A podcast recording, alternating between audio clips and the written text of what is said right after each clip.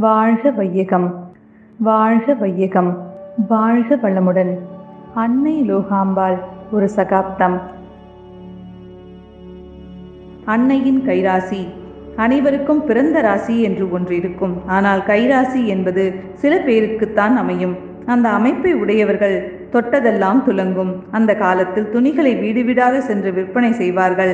ஊரில் உள்ள புடவை வியாபாரி ஒருவர் தன்னிடம் உள்ள புதிய புடவைகளை விற்பனை செய்ய அன்னையிடம்தான் முதல் புடவையை வாங்கும்படி கேட்டுக்கொள்வார்களாம். அன்னையும் அவர்களிடம் முதல் புடவை வாங்குவார்கள்.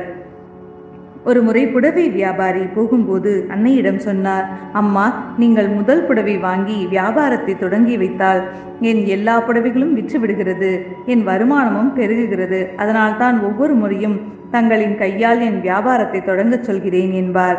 இதை மெய்ப்பிக்கும் விதமாக எண்ணற்ற மனவளக்கலை மன்றங்களையும் அறிவு திருக்கோயில்களையும் கூடுவாஞ்சேரியில் இயங்கி வரும் அகில உலக பெண்கள் ஆன்மீக கல்வி அறக்கட்டளை உள்ளிட்ட அனைத்து சேவை நிறுவனங்களையும் அன்னை அவர்கள்தான் பொற்கரங்களால் குத்து விளக்கேற்றி தொடங்கி வைத்துள்ளார்கள். அவை அனைத்தும் இன்றும் ஒளிவிட்டு பிரகாசித்துக் கொண்டிருக்கின்றது.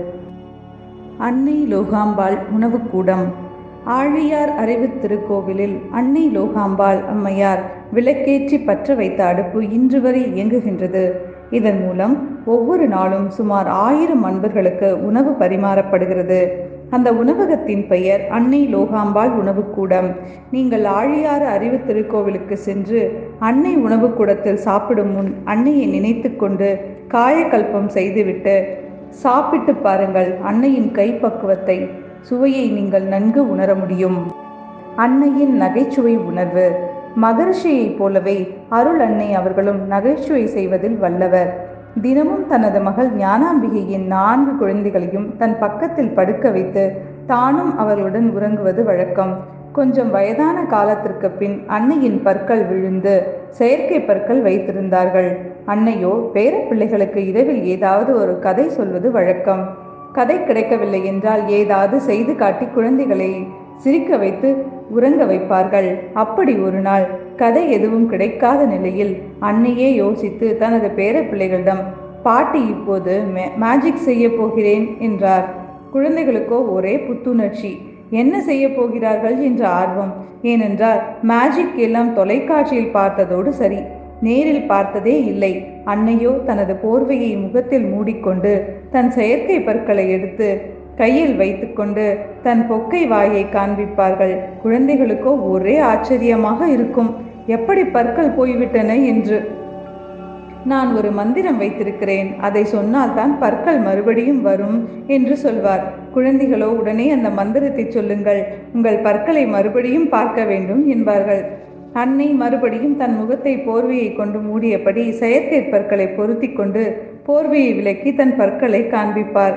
இது தெரியாமல் கடைசி பேரன் தனசேகரனாகிய நானும் அதே மாதிரி போர்வையை மூடிக்கொண்டு தன் பற்களை இழுத்து இழுத்து பார்த்து தானும் மேஜிக் செய்து காட்ட வேண்டும் என்று முயற்சி செய்வேன். இதை கண்டு அன்னை லோகாம்பாள் சிரித்து மகிழ்வார். இது போன்று எப்போதும் குழந்தைகளோடு தானும் ஒரு குழந்தையாகவே மாறிவிடுவார். ஏழ்மையிலும் செல்வந்தர் அன்னை. மகரிஷி சமுதாய முன்னேற்றத்திற்காக தனது உழைப்பு அனைத்தையும் தந்தவர். இன்றைய சமுதாயத்தில் உள்ள குறைபாடுகளை நீக்க இறைநிலையை உணர்ந்து தனக்கு கிடைத்த ஞானத்தை மக்களுக்கு சிறிதளவும் குறையில்லாமல் கொடுத்தவர். தனக்காக எதுவுமே செய்து கொள்ளாமல் மக்களுக்காகவே வாழ்ந்த மகான். அன்னையோ மகரிஷியின் ஆன்மீக பணியில் எந்த இடையூறும் வராமல் பாதுகாத்து குடும்ப பொறுப்புகளையும் கடமைகளையும் தன் தோள்களில் சுமந்து அத்தனை கஷ்டங்களையும் தாங்கிக் கொண்டு தனது மகளையும் பேரப்பிள்ளைகளையும் அரவணைத்து குடும்பத்தை நடத்தி வந்தார். மகரிஷியின் வீடு அவ்வளவாக வசதியாக இருக்காது. முதலில் ஒரு சிறிய ஓலை குடிசை வீடு பின்னர் ஓட்டு வீடாக மாறியது. அப்போதெல்லாம் மழை வந்தால் வீடு முழுவதும் மழை தண்ணீர் ஒழுகும்.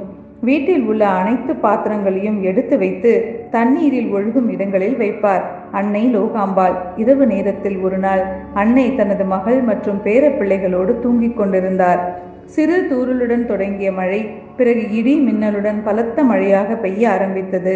மழை சத்தம் கேட்டு அன்னை முதலில் கண்விழித்து பார்த்தார். பேர பிள்ளைகளோ நன்றாக தூங்கிக் கொண்டிருந்தார்கள். அவர்களுக்கு எந்த இடையூறும் இல்லாமல் எழுந்து தன் மகளை எழுப்பி குழந்தையை ஒரு ஓரமாக படுக்க வைத்தார். பிறகு வீட்டிலிருந்து சமையல் பாத்திரங்களை எல்லாம் எடுத்து தண்ணீர் ஒழுகும் இடங்களில் வைத்துவிட்டு அன்னையும் மகளும் வீட்டில் ஒரு மூலையில் படுத்து தூங்கினார்கள்.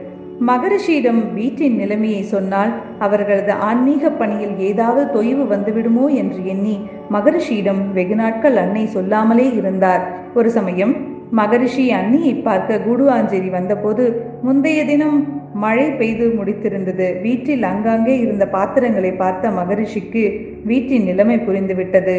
அன்னையிடம் விடைபெற்று செல்லும்போது இந்த வீட்டை சரி செய்து தருகிறேன் என்று கூறிவிட்டு சென்றார். வீட்டின் நிலைமையை உடனே சரி செய்ய அப்போது மகரிஷியிடம் போதிய பணம் இல்லை.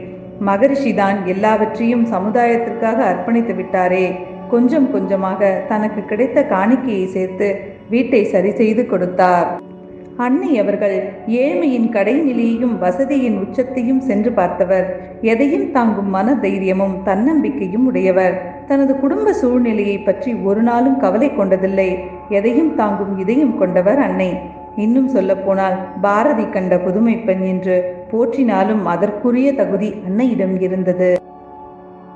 இன்றோ பலர் சின்ன சின்ன பிரச்சனைகளை சமாளிக்க முடியாமல் மன உளைச்சல் ஏற்பட்டு தவறான முடிவை எடுக்கிறார்கள்.